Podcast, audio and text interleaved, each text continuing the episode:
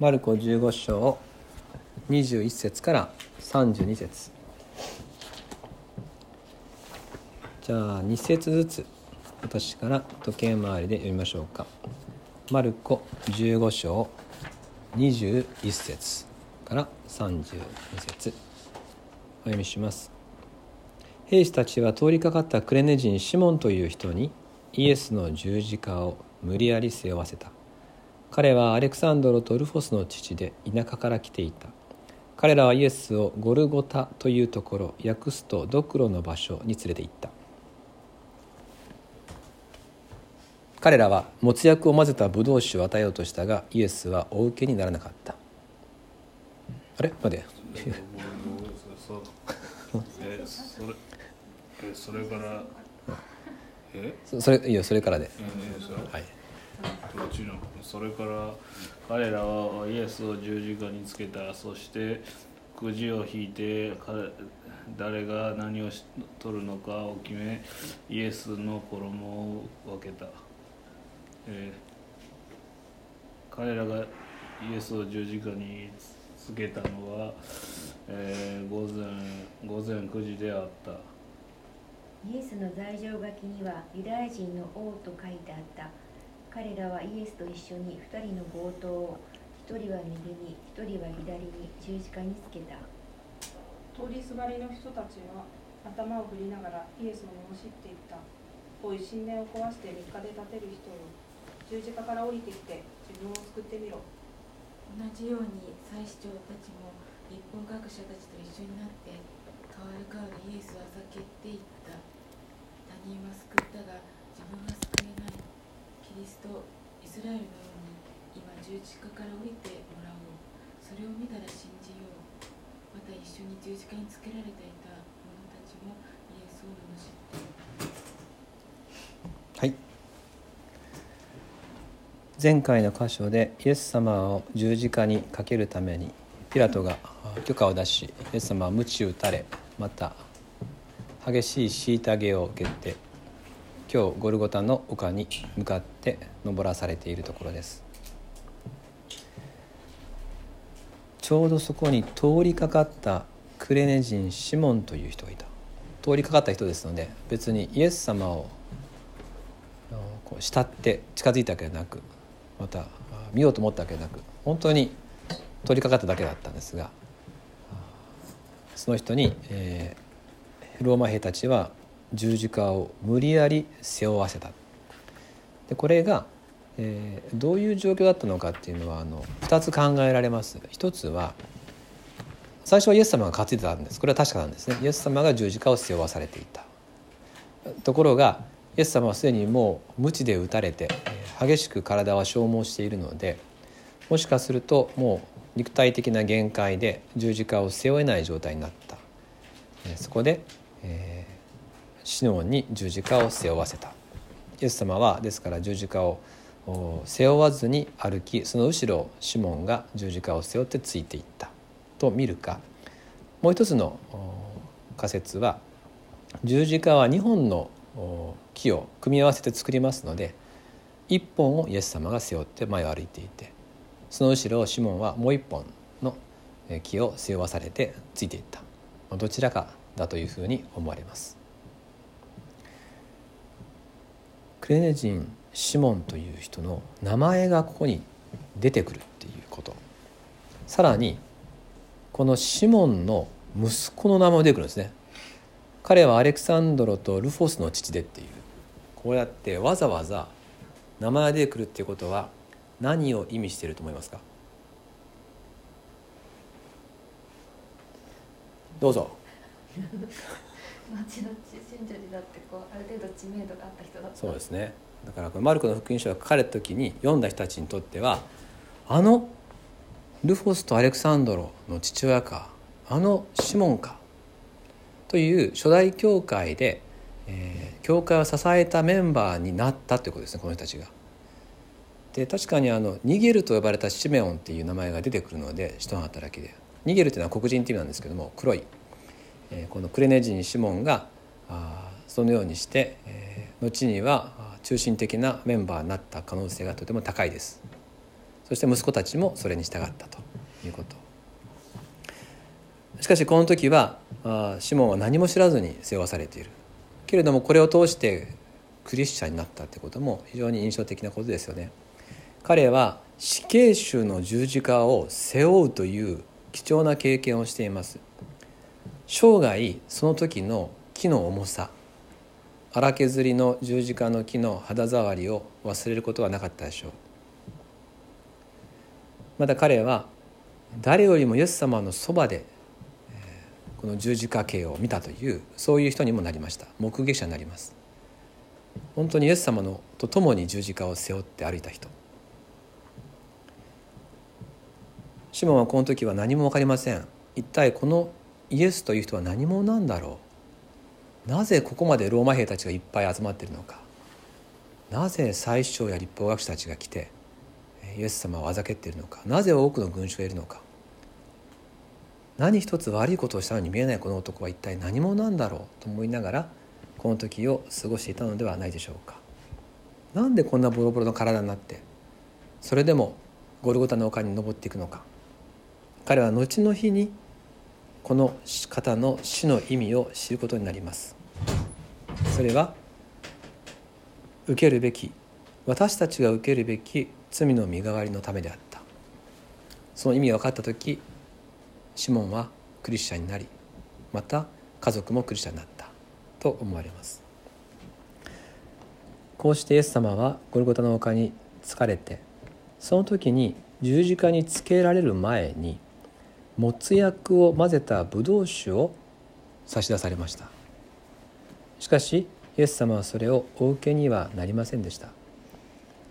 このもつ薬を混ぜたブドウ酒というのは、えー、鎮痛剤のために与えられたと思われます、えー、これをたくさん飲んでですね酔って、えー、この後迫ってくる痛み手と足に釘を打たれるというですねこの痛みに耐えるためにですね囚人には憐れみで酒が振る舞われると。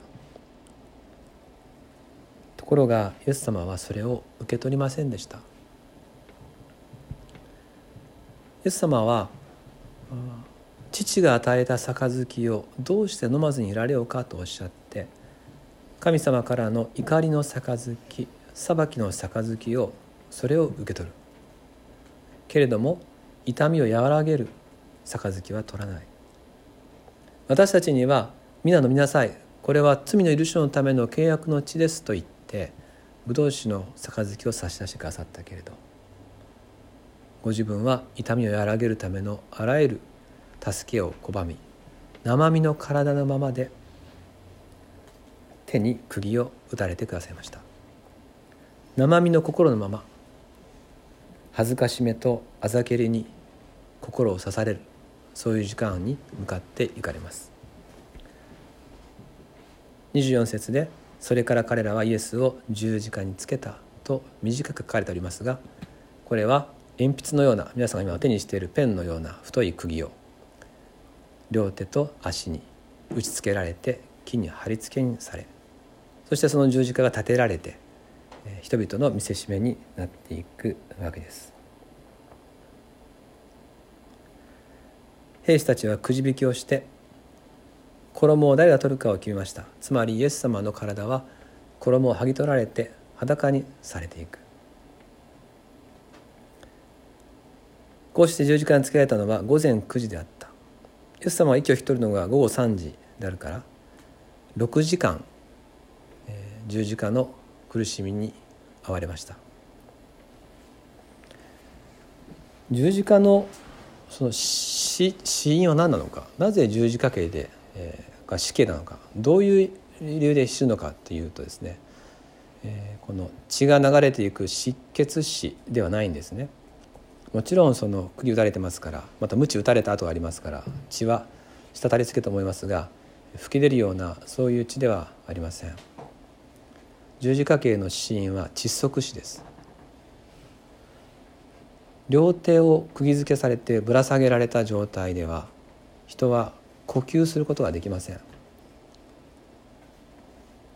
この胸がですね圧迫されて、えー、それでは呼吸できないので呼吸するためには、えー、両腕と足を使って体を若干引き上げて、えそして、え息をすることができるわけです。ですから息をするためにはその釘の痛みがかかっている手と足を使って体を持ち上げなきゃいけないわけです。これは凄まじい痛みです。えー、私はクライミングの教則本でこのことを読みました。昔チェストハーネスって言って胸にかけるあのロープでやってる時に、えー、ぶら下がってしまうと岩からぶら下がってしまう時に、えー、その時に垂直性荷重ショックっていうんですけど垂直に正荷重って言ってあの銅になくてぐーっと荷重がかかるという状態になった時にその時には死の痛みがあるっていう。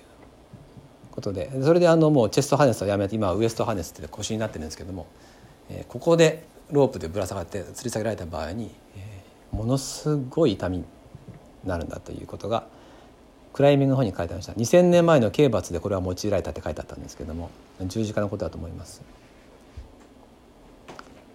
死ぬ痛み死に至る痛み。ですからこの6時間は死ぬより辛い経験です。本当だったら死んでしまいたい。でも人間の体は呼吸をやめられないんですよね。もうあの反応としては呼吸をするためにどうしても、えー、体を持ち上げようとすると。ですから囚人たちは耐え難い激痛の中で絶叫しながらうめきながらももだえながら体を持ち上げて息をし続け最後に全ての力を使い果たして息ができなくなる。体を持ち上げなくなって窒息死するというそれが十字架形です。非常にあのむごい死に方です。こういうイエス様の様子を見る聞くと胸が締め付けられるようだっていう表現ありますが本当にイエス様の胸は締め付けられたわけです。本当にあの、えー、死に続けるっていうか生きてるけど死んでるというか死を生きるというかそういう状態です。息をしたい生きたい体は生きたい生きたいとするけどでも重力は体を下に引き下げるわけですよね。それはまるで私たち人間が生きたいと願いながらも死によ罪によって下に引きずり下ろされていき生きながら死んでる状態とよく似ているような象徴的な気もいたします。6時間、えー、6時間死に続ける。それが十字架です。激痛の連続の6時間。裸で見もだえする自分を人々が見せ物として見物する。そういう精神的な苦痛もまたそこにあります。その中でイエス様の罪状には26節で「ユダヤ人の王」と書かれてありました。ピラトが書かせたんですね。本当に不思議なことです。これは真実ですよね。ユダヤ人の王、えー、こうやってそのイエス様のところに生ユダヤ人の王であると掲げられるというところにも神様の不思議な計画を感じます。一人のイエス様の間にあの両脇に強盗たちがかけられる。これはイエス様が罪人の一人に数えられるということを象徴的に表しています。そして29節からは人々のあざけりが続きます。通りすがりの人たちが頭を振りながらイエス様を罵って「おい神殿を壊して3日で建てる人よ。十字架から降りてきて自分を救ってみろ。同じように最初たちも立法学者たちと一緒になって可愛がるイエスをあざけていった。他人は救ったが自分は救えない。キリストイスラエルの王に今十字架から降りてもらおう。それを見たら信じよう。また一緒に十字架に仕えた者たちもイエスを罵った。降りてきてみろと。釘付けられた人が降りてこれないのを知っていて降りてきたら信じてやる。このユダヤの人たちも今までの積年の恨みというかですねプライドを傷つけられこの妬み続けてきて太刀打ちできなかったイエス様自分の利益も奪われ人々の人気も奪われたこの男についに恨みを晴らす時が来たと口汚く罵ります。降りてきてみろ。でもイエス様は十字架から降りません。降りることができません。なぜならばこのために来られたからです。この苦しみこそこの死こそ神の御心であった。この十字架の死こそ聖書のすべての完成でした。降りてこい。降りてこいとあざけられてもイエス様は降りれません。降りたらあざけってる人たちの罪を救うことができません。降りたら私たちを救うことができません。イエス様はここから降りることはできない。どんなにあざけられてもどんなにからかわれてもあざける人たちのためにからかう人たちのためにイエス様は6時間の苦しみを苦しみ続けます。こうして全ての苦痛をつぶさに身に受けてくださったイエス様。もつ薬を混ぜたブドウ酒も飲まずに生身の体生身の心で激痛を激痛として受け付けがさったイエス様。私の全てを許すために全ての苦しみを味わってくださった方。これが私たちの主です。どうぞ私の罪は許されるんだろうかなどと私たちが心に思わないようにいたしましょう。この方が私たちの罪のためにここまで全部を引き受けてくださったことを聖書が告白している以上私たちはこの方の愛と許しをこのままで受け止めていきましょう。耐え難い息苦しさの中で死に至るまで愛でくださったイエス様が私たちにくださるのは自由です。胸いっぱいにイエス様の愛を吸い込んでのびのびと賛美するために私たちは救われました。これから先は生きていても死んでいても主と共に歩む。そのためにイエス様は救いの技を完成してくださいました。どうぞこの主に私たちの愛をお捧げしましょう。この方に感謝を捧げましょう。実に不思議なことに受難週を前にして十字架の箇所を開いてるんですけどこれは全く計算したわけじゃなくてマルコの福音書をずっと読んできたら本当にですよね。ずっと段落ごとにやってきたら今日はこの箇所で。そして来週イエス様が召される箇所になります。これはたまたまじゃないと思うんですよね。神様はこのようにして折にかなって働かれているなあってことを今日も感じるところではあります。私たちの主今も生きておられる主それぞれの言葉で感謝を捧げていきたいと思います。一言お祈りします。愛する天のお父様。